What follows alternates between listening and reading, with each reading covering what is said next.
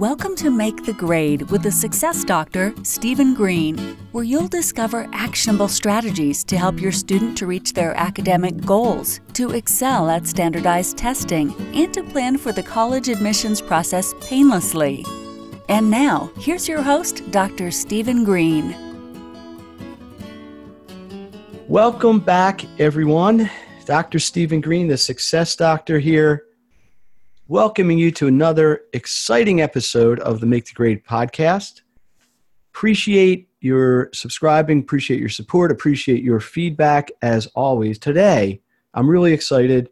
You know, I always get excited when we have a guest on because I love having different perspectives and, and, and I love having the, the, the expert input from, from people in the field. So we're very lucky today uh, to be able to have a conversation with Dr. Steven Miletto and uh, I'm sure all of you have heard of him. He's, he's very famous, uh, but he is an educator in the state of Georgia for 32 years.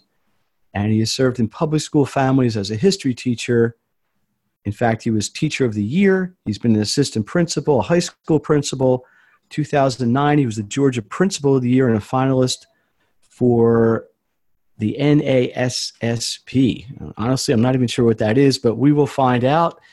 And uh, the point is, he, he's he's a quality educator, lifelong educator, very dedicated to his field, and uh, I'm very happy to have him in the fold today. And just as a full disclosure, I was honored to be a guest on his podcast, so it really was a, a great conversation. So I wanted to bring him in and, and get a different perspective. So, Dr. Miletto, welcome. Hey, Steven. Thanks for having me here. I'm uh, excited to be here, and uh, I appreciate you having me on. It was great having you on my show, and uh, I appreciate you inviting me back. Well, I think I think there's a lot of really interesting things you can share, and, and I want to just kind of get right to it. So uh, let, let's let's let's start with this. Right, you've been kind of through the whole scheme: teacher, principal, administrator, parent. Um, right now in the administrative role, but what, what I'd like to do is, is talk about the different perspectives. How is the perspective of education different as administrator than it might have been as a teacher and as it is as a parent? The bulk of the people listening here are probably parents who have a, a big involvement in their kids' education, uh, for which they should be congratulated. But but let, let's let's just jump off from there. So let's talk about what it's like to be an administrator. Maybe was that an adjustment coming out of the classroom, where you obviously had a lot of success uh, so let, us let's, let's start there. All right. Well, uh, it definitely was an adjustment. I became an assistant principal in the same school where I had been a teacher, and uh, um, everything works fine until uh, you have to deal with something that uh, you didn't uh, um, see coming. And in my case, it was having to deal with um, one of the staff members kept parking in a sp- parking spot they shouldn't be parking in. so so, so I had to, and it was he was basically one. Uh, he was my best friend in the school, and uh, principal said, "I need you to take care of this." And so I went to him, and it never. It, he didn't want to in the beginning. He just kind of get you know kind of brushed me off as yeah yeah yeah you're my friend go away and and it, I had to eventually say no no no you don't understand you move the car or it's going to get towed. After that, you know, you walk to this lunchroom table and they all got quiet. I had gone to this you're on management now. You're not in the exactly. I had gone to the side, the evil side. So the yeah, so there is that shift. Um, just as a note, I, I think that uh, it's unfortunate when we get at odds between the teaching, the staff, the, the administration, and and the parents because we you know we should be there all for the same reason, and that is to help kids the uh, um, to achieve whatever their dreams are. And and you know you were talking about as a parent. Uh, one of the things that I think happens, you know, at first as an administrator, I think one of the things that's that's different from the teacher role is that you have more of a community role, and uh, you feel that uh, um, that desire. If you're involved in different service communities, or you're out there working with parents on different committees and stuff like this, you feel a little bit more. Um, you should feel a little bit more of those uh, concerns that the parents are having and trying to figure out how to address them. So that's one of the things that happens. Hmm. Do you find uh, your interaction with parents is a lot different as an administrator than it had been as a teacher? Yes, and uh, um, and no. what um, and I I say that laughingly because I'm remembering the first time that I uh, I was an assistant principal and my main job was discipline, and the principal was trying to make sure that his assistant principals during parent night got out and about and were shaking hands and talking with parents. And I said, Are you sure you want me out and about? I said, There's some of them who probably don't really want to talk with me. And he said, Yes, yes, you got to get out there and you need to, you know, chit chat and so forth. And which was an awesome thing that he was doing. And so the very first parent I went up to and said hi to, I didn't recognize him. And he said, uh, he said, Oh, and what do you do? And I said, Well, I, I'm in charge of ninth and 11th grade discipline. And he went, I don't think I want to know you. he laughingly walked away. And I went, Well, that went well. I guess I guess it can only go up from there, right? yes, yes, and it did, and uh, from there it did go well. And I learned that uh, you know parents are looking for the best for their child, and uh, and that's what we should be about trying to provide. And uh, and I think that's. Uh, but one of the interesting interactions that's that's happened is that when you when you do discipline or when you get involved in different uh, organizations, like sometimes if you know them through a service group or something like that, it's a lot different because you have more of a a connection that way, and they uh, m- might come to really recognize your uh, or trust you a little bit more. So, eh, you know, and so getting back to something you said about uh, the difference between administrators and teachers, one of the cool things that teachers have is that advantage that you know where if they're f- focused on on helping the child uh, whatever it is that they're working on um, they're helping them uh, figure out how to do better at it, or they're helping them overcome some problem, or they're helping them with their applications for college, or whatever it is that they're doing, they have the ability to really connect on a personal level, which uh, um, is one of the most powerful af- um, aspects of, of a teacher that's so different from the other any other level in a school setting. Mm-hmm.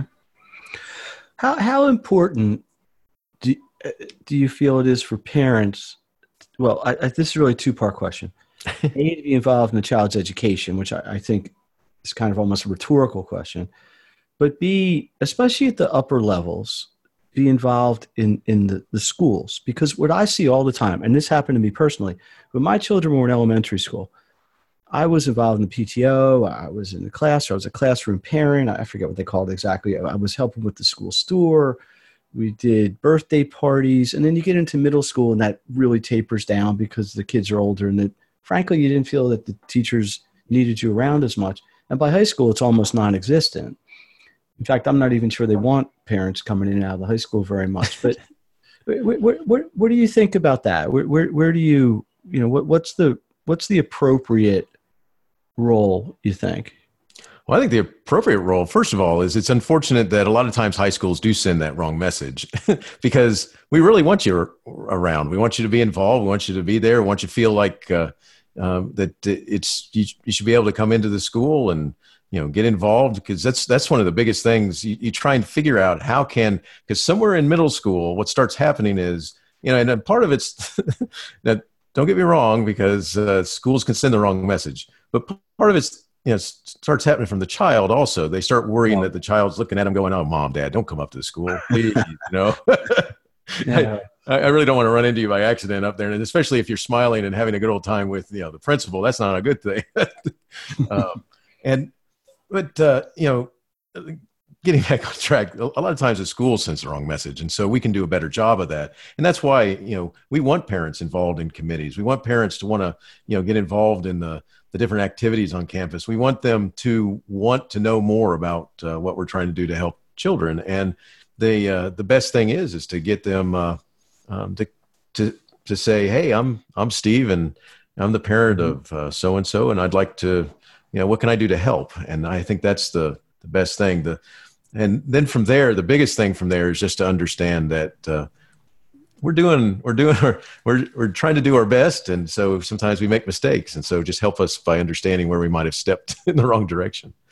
So is there is there an appropriate level that a parent should be involved? Let's let's let's address this from an academics right? Because right. having been a teacher it, uh, obviously you want children to advocate for themselves especially at, at the high school level right um, but you know what always what, what happens is it, maybe a kid comes home with a grade that parents aren't happy with and then they'll nowadays email the teacher you know what's going on with this which sometimes goes well sometimes creates a little more of a contentious situation. But uh, what's your opinion on?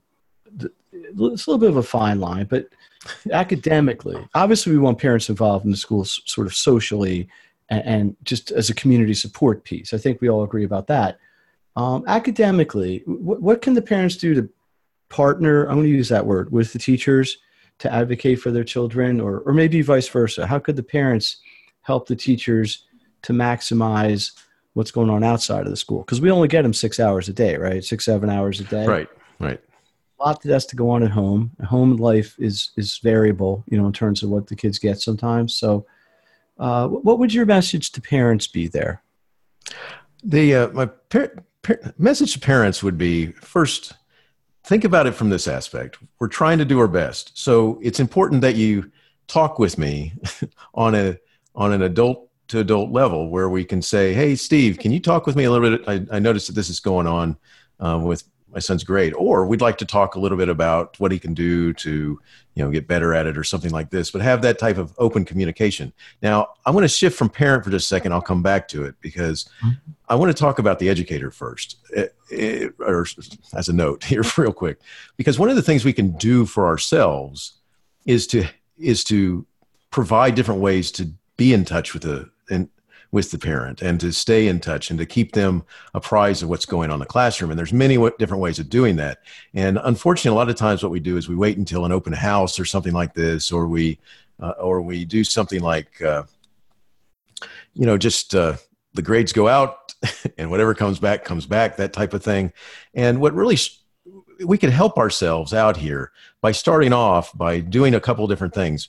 Uh, in the beginning collect email addresses. In the beginning, send a note card home that says, uh, "Hey, I'm Steve Miletto. I'm your son's teacher, and looking forward to having uh, um, Charlie in my class. And uh, here's here's some things that are going on at first. And I have this website where you'll be able to check my uh, um, you know the activities I have scheduled over the next couple weeks, as well as you'll be setting to, it's just like in the classroom. You're setting an expectation. Exactly, and if you do stuff like that, as well as create opportunities, because one of the things that's so cool in this world right now is that we have very free, very free. Let me say. Uh, um, technological things that will help us like that I, I use really high level words like things the uh, but it's you know we have to, the uh, that help us um, stay in touch with people. And so, for example, like um, I, one of the things I suggest is that uh, teachers get like a Google phone number and a Google, and I don't work for Google, by the way, but you know, you, there's some of these types of techniques where if you give that number out, the parent, you, you let them know, I may not return it automatically, but I will be back in touch with you. Just leave your message and I'll call you back. And that way, of a, of a, of a layer for your personal life. Right. That way you don't have to give out your personal cell, but at the same time, they have a way of getting in touch with you. And and at some point, there might come that weekend where you're you're at home trying to help. You know, your son's or daughter is dry. You know, they're they're going up a wall because they don't understand how to do something. Unfortunately, their friends don't understand it either, and uh, and they may just drop you a line and say, "Hey, we're trying to figure this out," and you may be able to solve it, but by sending them an email and saying, "Hey, I got your message, and here's some here's here's some images of me talking about this, or I pulled this off of YouTube, or you know," and you give them some support to try and help them. And it's amazing how quickly we can, with the way just that type of communication can help overcome any angst over parents. And it, you know, it, sometimes we get too focused on the idea of whatever you want to call them. I've heard it helicopter. I've heard it lawnmower. I've heard it whatever, whatever the name. I mean, I, w- I was a parent who was concerned, and you know, it's it, it really comes down to staying, you know, giving ways of staying in top uh, on top of helping your child and being able to communicate with somebody. If the educator doesn't communicate with you, that's the worst thing ever because you, you don't know how to help. And so, you know, one of the cool things is that uh, some some really cool teachers who do um, you, you could do it low tech by providing packages of information, but the the upper tech stuff with that can be used on the phone. If the teacher has a YouTube channel um, where they do some little film clips of themselves working problems or talking through the the history or whatever it is or the activity, or here here's what the expectation of this is, just in case your child comes home and says, "I don't know what we're supposed to do," you know, and and it's amazing how many times this type of stuff could make interactions between parent and teacher very friendly uh, and not uh, not have any sort of angst, that communication is going to help tremendously between, you know, being proactive between the teacher and the parent. So I, don't know if that helps. no, I, I think it does. Well, I had a parent the other day, and this is not the first time I've heard this, basically say, what's the, the whole point of high school essentially is to get my child into college which which I guess is true if that's your goal. But there's other paths people could take besides going to college. Um, I guess depending on you know your priorities and maybe what region you're in, you know, socioeconomically, et cetera, et cetera. Um, but but I think there is sort of a fine line of involvement, over involvement, under involvement, because ultimately we have to develop students. The children have to become independent thinkers and be able to push themselves along independently. So they're the ones, it's their lives. They're the ones that have to make it through high school and middle school and high school and eventually into college or whatever kind of career path they're going to get into. So it, it, it's, it's, you know, it's a sensitive situation. It's interesting because I talk to people all over the country and, and it's, it's just a universal thing, good and bad. So I appreciate your insight on that. Let, let me shift a little bit here. I want to talk about some kind of the, I'm going to call them mega trends in education. And um, the one that's a hot button locally, at least or regionally for me, is I hear a lot about standard testing, good, bad, in between. Um, so, w- w- how do you feel about that? How do you feel about that? Maybe just technically as a metric. Uh, the big complaint we get is that they run these tests, and the tests tell whatever they're going to tell, but the school spends two weeks prepping for the test or even longer sometimes, which in turn detracts from potential instructional time. So the students are actually learning less just to get a better grade on a standardized test that nobody is 100% sure what's even used for. So, you know, I have my own personal feelings, but but I'm very interested to hear what you think about this, and you know, maybe maybe how it might differ in your area than other areas, or or what have you. So, standardized testing good bad maybe well i think it's used in the wrong ways. Um, i think that what it should be used for is to help us as educators understand what the kids know or don't know.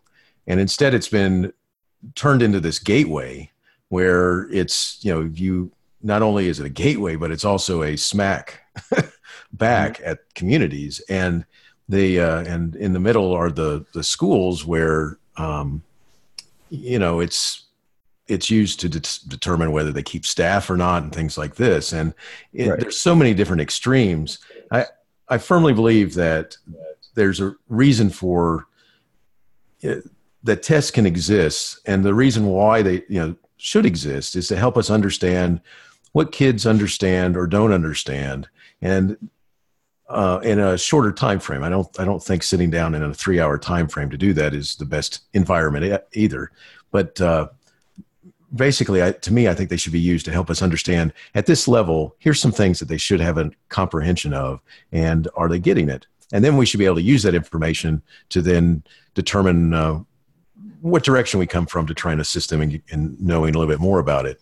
I think it's wrong-minded to try and uh, use it to determine the future. I think there, you know, there's countries that at an early age determine whether you go into a you know blue collar or white collar path. And i think that's a scary thing because and, and, and just to be clear to the audience i'm talking about a state administered sort of test that school districts have to do. In pennsylvania they're called the pssas i i, I don't know what the identification is in every single state out there but um, and they're mandated in, in they, they just actually changing the laws. It used to be you had to take them to graduate. Now they pulled back on that um, I, I personally agree that the interpretation of the test can be problematic. Um, I also feel, like I said before, the amount of time spent prepping for them and actually administering them is is sometimes over the top. But uh, let's at least try to put some kind of silver lining. As an administrator, it, what, what can you use them for? Is there some positive to pull from them? I mean, maybe it's even a justification. That doesn't sound like the best choice of words, but uh, do, do you get data from these tests that enables you to make any sort of curriculum decisions or academically driven decisions as opposed to fiscal or uh, you know administrative sort of staffing decisions? Does that ever happen? It, it, yes, if you have, if you're, one of the problems with having too many outside interpreters of test scores is that they come in with their own agendas, wanting to, you know, say, oh, the school's doing bad or the school's doing good or whatever. And and instead, what you really need to be able to do is that you can use those test scores. And and to give you an example, um, some of the uh, the entrance exams for uh, for college, for example, have these separate tests that work really well for understanding. And this isn't an advertisement for any company, so I'm not, mm-hmm. not going to mention the company names. But they, you know, one of the things that might happen is that you, you need information about. Let's say the child's really thinking that they're they they really feel very strong minded about they want to be something in some sort of math, very strong math field well, if you mm-hmm. can get some interpretation of what their level of understanding is for that type of field that they're, you know, if you can start connecting their thoughts with the field that they're thinking about going into, you can use that to determine whether they should take some additional courses in some areas. Now, let me give you a more general aspect of this. Um, the uh, um, one of the things that happens is that when choosing curriculum, a lot of times you look at how can we kind of drive or accelerate kids' focus on down the road. And so you might make the choice that they're going to have some sort of uh, math based physics in the ninth grade, for example.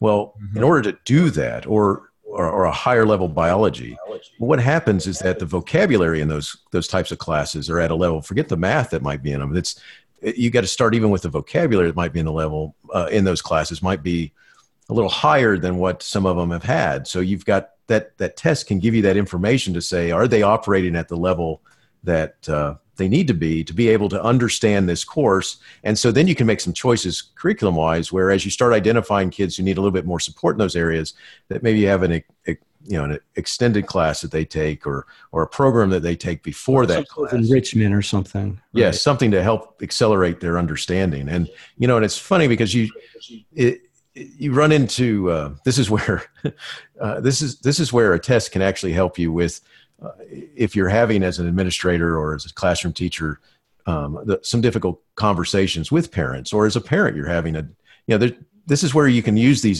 this information to sit down with them and walk through and say this is what this is showing us about Steve's you know proclivity of uh, at, at this point in understanding the information and it's important that we we say that uh, and see, this is what I mean by communication. This is something where, you know, if I was a parent, I want them talking to me about this type of stuff. Where don't don't tell me about, uh, you know, are they on track for graduation since kindergarten? I want to know, you know, if this is what they're thinking about. Um, uh, what is, is it? There is there just from a sheer person power? You can't say manpower anymore, right? Just from a sheer uh, staffing level, is is there is there time? I mean, is is is guidance people or is there enough ability to do this when in a school district that might have 12 1300 you know 2000 kids you have to and to answer that question we can make time the problem is is once again if you have too much outside interference because this, this, is the type of interaction that should be taking place between parents and in the school right. and so forth looking at this and saying here's what we need i mean if if your child's saying they want to be an astronomist and here's the type of mathematics they're going to need or they're going to need to be an accountant or they want to be a you know a uh, a dancer or they want to do whatever it is that we're talking about here's the things that uh, um, this is what this is showing that um, and we have the type of conversation so here's a recommendation so getting back to your question mm-hmm. in when you when you start looking at ninth grade that's one of the areas where i've always been of the mind that you have to make some tough decisions about do I have more staff in the upper grades or do I have more staff in my ninth grade? And if you have them in the ninth grade, where when they come in, you can kind of start creating some classes where you um, the classes are focused on accelerating vocabulary or voca- or accelerating where you're seeing their weaknesses in the type of math they should have by the ninth grade. Um, those types of things help, or writing even right, writing skills. Um, if you can have that staff there, which means that usually because you're not getting any extra money, that means you're making some sacrifices somewhere.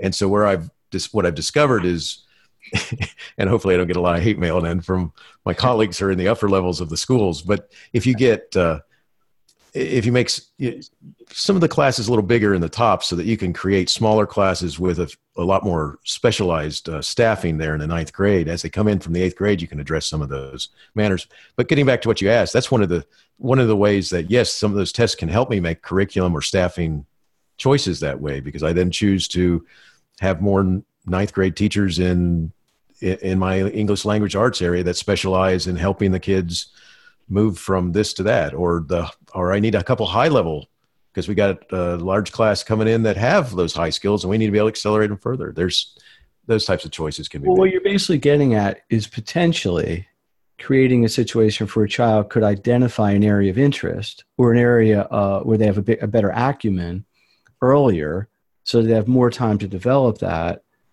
as opposed to only uh, maybe developing that at sort of an ap level which right. more to it than that but i, I think I think my point is is on. Interesting. And it's difficult to do because a lot of times kids just don't know. I mean they just don't. Even going to college they, they don't know what they want to do. Um, and that's to me just as a note i want to say that's a good thing. I mean it's it's still it's not a it's not a bad thing. I think i think sometimes our adult world makes kids think that uh, you know from uh, somewhere around kindergarten they should have this whole life plan that they know exactly what they want to do. And i think that's one of the things that frustrates kids when they they see some people who seem to have their life purpose at uh, you know at 12 or 15 and they're sitting there going you know they're 18 years old going i don't know what i'm going to do. And I, I, think it's I, I, think it's one of the things that that's okay. We just got to help them just as a sidebar I've, I've interviewed two college admissions counselors separately for for the podcast and one felt a better candidate or more admissible candidate was one who was fairly set in their major. The other one felt a more admissible candidate who was somebody who was flexible. They were actually looking for an undeclared major people or people with undeclared uh, because they felt they would be more uh, kind of open to trying different things instead of being locked in. So I got two people doing the same job at different schools uh, with pretty uh, divergent opinions about this. Uh, let me ask you this question, and I touched on this a little bit ago. The, the high school, or even the middle school, as kind of a college preparation uh, institution, versus the idea of of of education, quote unquote, just educating, creating. And I'm not talking about education sort of in the Rockefeller and you know sort of the reading, writing, arithmetic sense. I'm thinking about more independent thinking, kind of critical thinking types of things.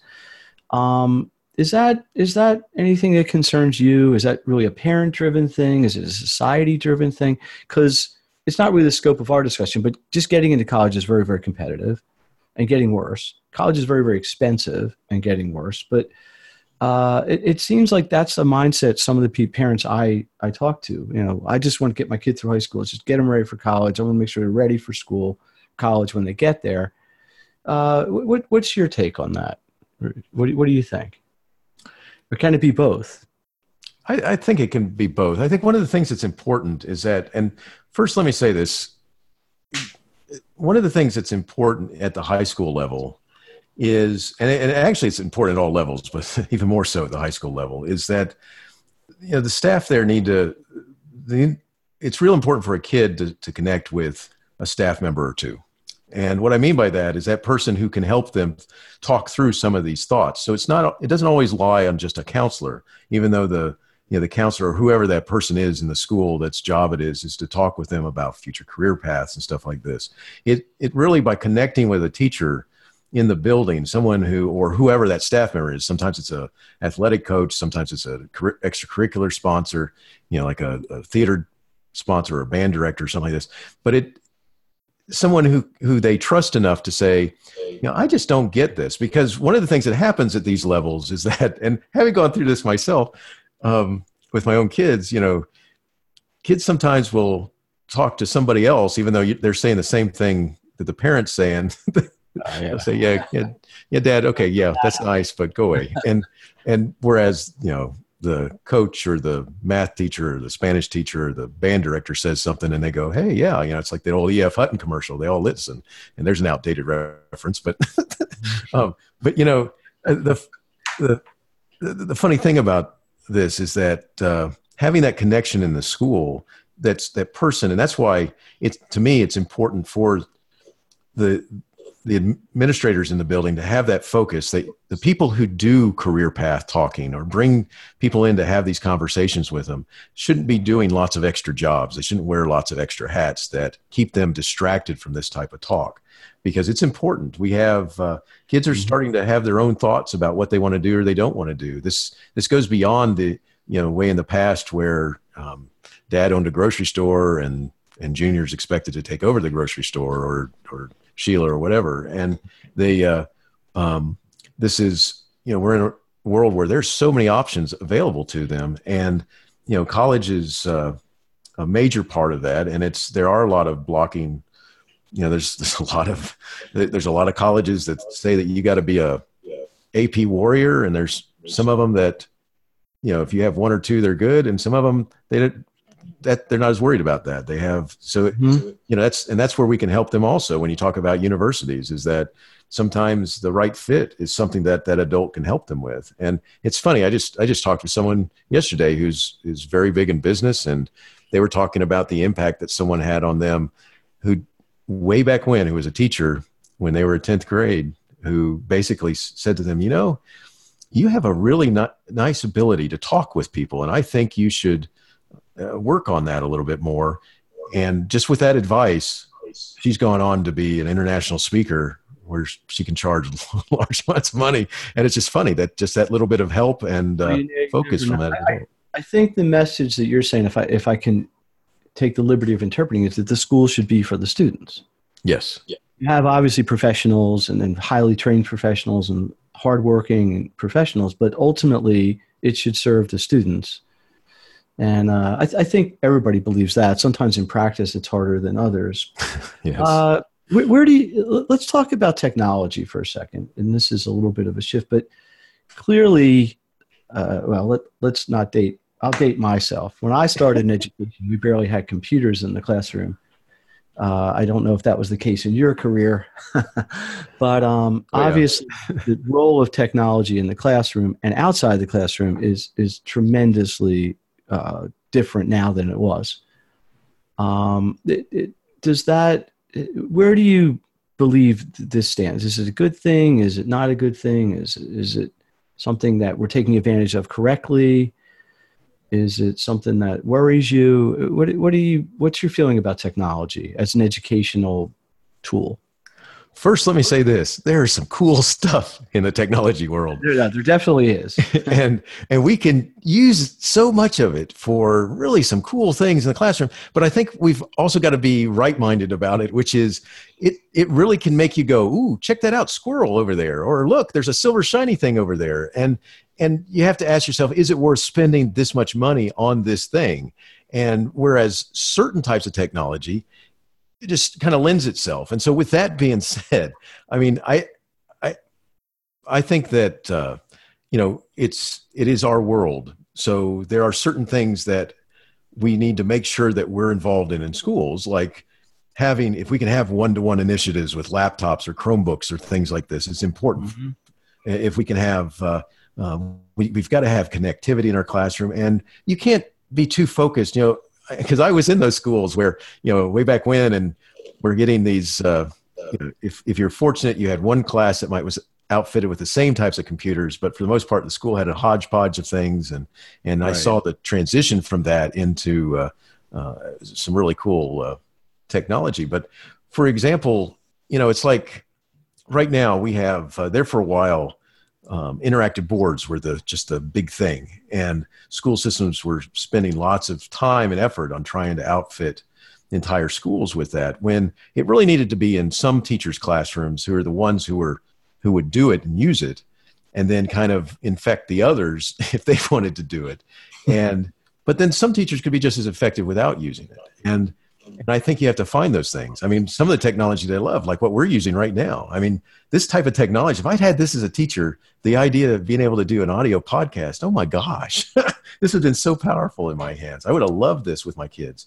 But, it, you know, there's just so much stuff out there that I'm not so sure, you know, starting everybody off with a computer at the, you know, at the earliest ages, and keeping them in front of a screen is the is the smartest thing. Uh, and I think that we just have to take a look and spend our, my, our money wisely. Remember that we can't.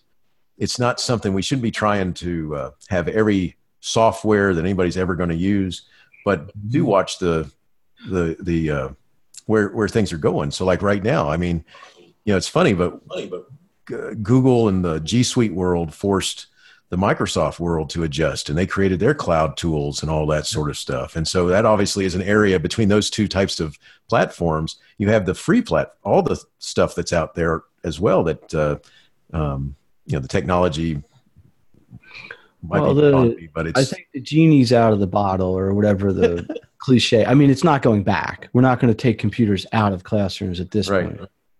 I would so, not want that, by the way.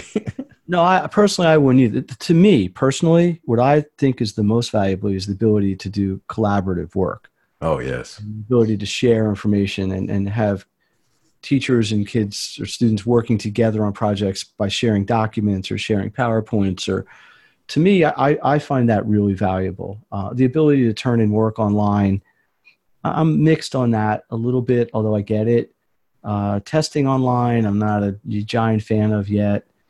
Um, you know, having the ability for everybody to see movies and, and bringing things to life, I'd like that. That uh, that's a real positive, especially in the science history world where where it's so relevant.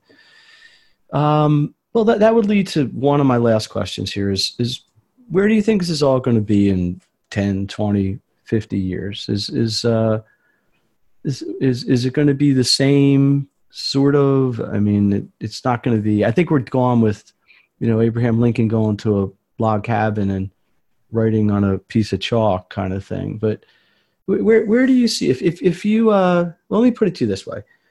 Uh, you get some young principal intern coming out of school and they just starting this September, or you start a little bit earlier than we do up here, but they're just starting now. Where, where do you think they're going to be when they, you know, they're they're ready to hang it up? Well, I gotta, I gotta say this. This, you know, first of all, I, you know, I graduated high school in 1981. All right, and and so I was in the 80s, and 80s are very popular right now. To to, I think people have some weird remembrances of the times, but there's some of it that's right on the money. I think. I lived through them too. and uh, um, and it's funny because I remember when uh, the as this is sound really dumb, but the calculator changed rather rapidly from what I had ex- access to in the classroom to what I had access to in the college classroom. And it was happening right there at the end of my high school. And it was interesting because I grew up in Florida watching the Apollo uh, moonshots and, uh, and then the transition to the shuttle and being able to see the, the trails in the sky and all that sort of stuff. And I'm a huge, and it's, it's cool because we, we have the types of stuff today, and I'm going to talk something really strange first. I mean, in 1981, if I'm doing yard work and I want to listen to music, I had to take my brother's speakers, put them in the windows, yeah, crank right. up the music, and there, and that was, and annoy anybody who was around us for a couple of blocks because he had a pretty good stereo system. the, uh, if I want to do that today, I take my cell phone, I take my Bluetooth speakers, and I go out in the front porch, which by the way are only about six inches long.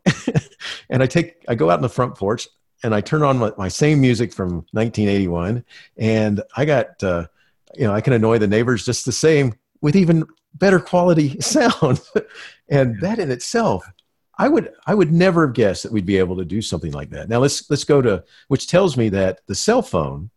Now I remember people who had these uh, car phones that had these little wires on them, and that I don't know how that technology worked, but it's funny because I've seen them in some repeats of TV, and uh, there's some TV shows that are on where you see the guy with the phone in the car, and it's like it's very interesting. And today, here we have you know the most powerful computer that anybody's seen in our hands. That uh, unfortunately, most people just use it to uh, annoy each other or, or, you know post about a picture of their food, and uh, you know it's so I say this, I'm amazed at where we've come in this amount of time because it's a, uh, you know, it's just such a, it's a cool thing because a lot of this, a lot of it, I'm a huge Star Trek fan and the original series, and so much the tablets. You'd see Kirk writing on a tablet and hand it back. You'd see the little yeah. discs that were gone. Oh, the discs are gone now. You know, we've gone, like, like never see this in our lifetime.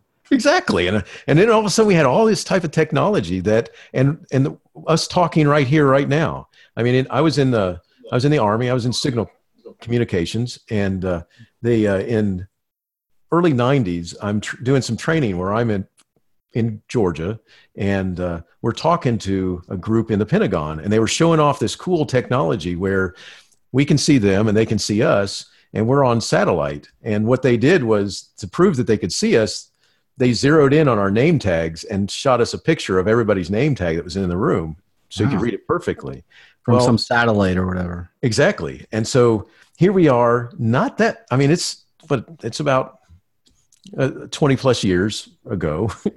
I think my math's working okay in the nursing place, but it's, but it's, you know, here it is. I can, I can do this from my laptop in my home. What then required satellite time. They only had so much time in which to get that whole class finished. And uh, before the satellite, they lost their time on it. And hmm. so where I'm going with this is I'm just amazed. I have the ability now to afford the Chromebooks that I are so affordable. And, and for all those companies listening, don't go jacking up your prices just because we say they're affordable. But it's uh, it's so affordable for a school setting to have classroom sets of these and even to pursue the idea of getting them in the hands like a one-to-one initiative type thing where you're getting them into the hands of kids who, who may not have those. And uh, to be able to have the the wi-fi and the pipeline to help you connect with people all over the world. This, we're at a, at a level that I, I really am amazed that we're we're going next because you know, one of the things that I think is cool, but I still don't understand it's if, if it really has a use are the watches now where the, the computer's right there on your you know, on your yeah. wrist. But anybody who is a fan of Dick Tracy, man, that's that's come alive. And so it does make you wonder. Uh, to me, it makes me wonder just what you asked. Give me somebody who's starting now and they're going to retire in 20 years.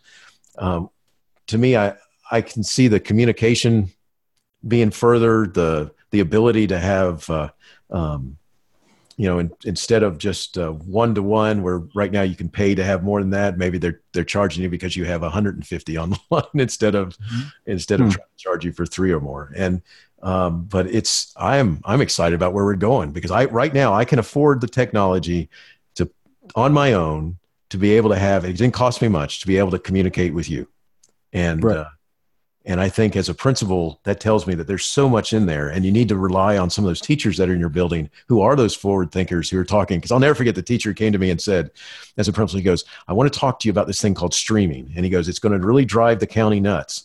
he goes, "But if if you let me do these things," and he was he was way ahead of. Oh, so he was actually live streaming classes or yes. some kind of demonstration. He was he was doing demonstrations and it was amazing what he was doing and it was way ahead of you know it was there were people doing it across the country but in our school setting and in our district uh, he was there probably were like three others and it was a large district and and it was amazing because uh, there were some powers that be that thought that only thing that people wanted to stream was you know basketball during march madness. And and it's like oh Instead, we have he was he was an English teacher who worked with a math teacher, and they were they were streaming uh, and collaborating kids across uh, districts and the country, and it was cool at an early age. And now the the amount of technology how it cost at that time, now it's so much well, more inexpensive and easier to do. I mean, even I remember the first calculator I got was like four hundred dollars, and it, yes, it was like a Texas Instruments one hundred and one or something. It was had like yeah, red numbers. I forget what they were called. It, it wasn't like a, a, screen in the same way we think of it. It was like these sort of red yes. diodes or something. Well, here's the here, just completely off topic. Uh, do you want to take a stab at the number one song from 1981? oh, number one song. Time to think about that. Um, and incidentally, I, I, didn't know it from memory. I cheated and Googled it, which maybe is an example of what you can sort of do in a conversation this quickly. So, while, while you're while you're marinating on that, let, me uh, let me let me wrap this up here with. Uh, is there anything you just want to close out with? Uh, you know, any personal message you might have for parents or students who who who've listened to this and and um, just you know sort of a final take home idea of, of you know what what they what they should try to do or should look forward to doing or or both I think that, uh, yeah, and I appreciate you asking, Stephen. First of all, I've watched your, I, have listened to your podcast and uh, uh, appreciate it. I appreciate what you do, and I've had you on my show, and I've listened to your other shows, and I and uh, um, read your uh, your help book, and I think it's really cool what you do because I I think one of the number one message I have for parents is listen to your kids, talk with them, and find out what it is that they're thinking they want to do, and then try and see if you can help them figure out those dreams. Because there's a lot of mixed messages out there today. Some of those mixed messages say college doesn't matter. Some of those mixed messages say that everybody should go to college. Some of those mixed messages say um, that uh, you know that uh, everybody should be uh, you know forget that, drop out of school, and go start your own business. Well, you know that that's not for all of us. We and we all have our thoughts about what we want to do there's all kinds of things there and it's it's all about the parent talking with their kid and let and the kid and then my message to the the students is you got to talk with your parents man. You got to let them in on what's going on inside and say you know these are the things that i'm thinking about doing and can you help me figure out how i get there? And mm-hmm. instead of succumbing to some of that pressure around them the uh, the most important thing is to think about it because th- some of those pathways are directly through universities. Some of them are not. And some of them maybe they maybe they are the type of kid who needs to who needs to have that one year to go do something a little different. I had a friend who worked in the construction industry for a year after he graduated from college and he was not as a manager he was working doing drywall and stuff like that and he came back very focused on what he didn't want to do.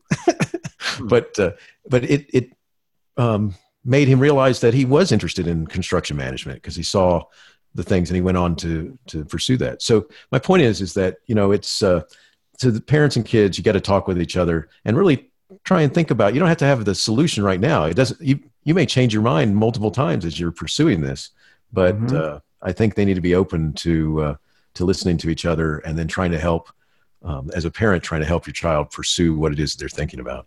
As well, a it's excellent counsel not just for education. It's it's just life. I mean there's so many right. distractions kids can have and there's a lot of bad choices kids can make and you know i mean there just is. I mean we're, we're focused on education but there's a plenty of things that get in the way besides a career choice right? So right.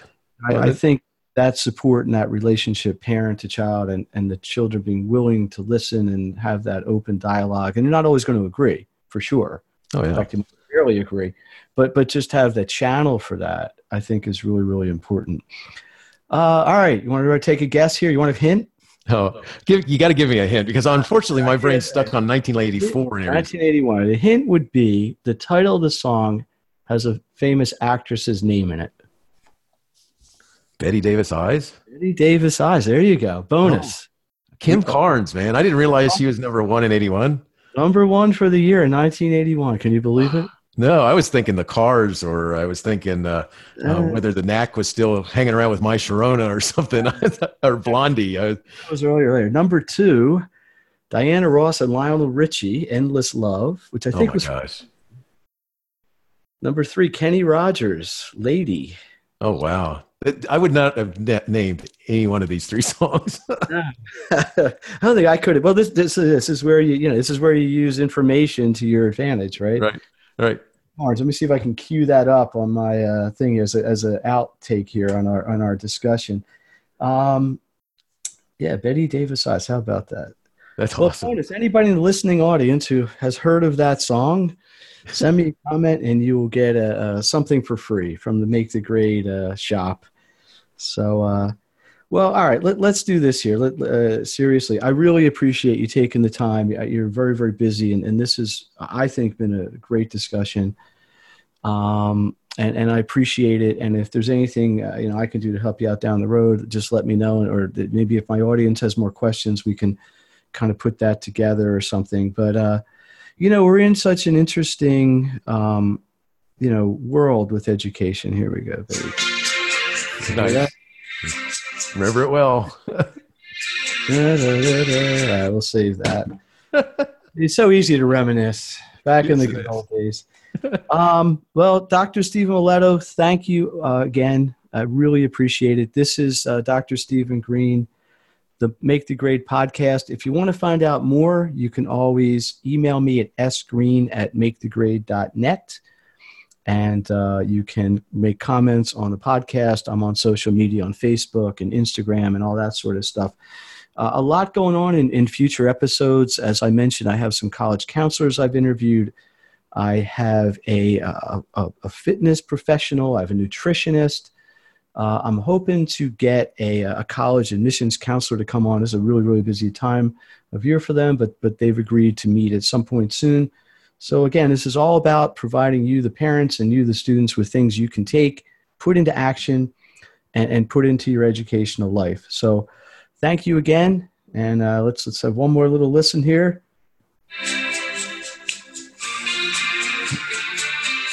All right. That's awesome. Thanks, Stephen. I appreciate you having me on. This is awesome. This is fun. You've been listening to Make the Grade with the Success Doctor, Stephen Green. If you enjoyed this episode, be sure to subscribe. For more resources and support, please visit makethegrade.net.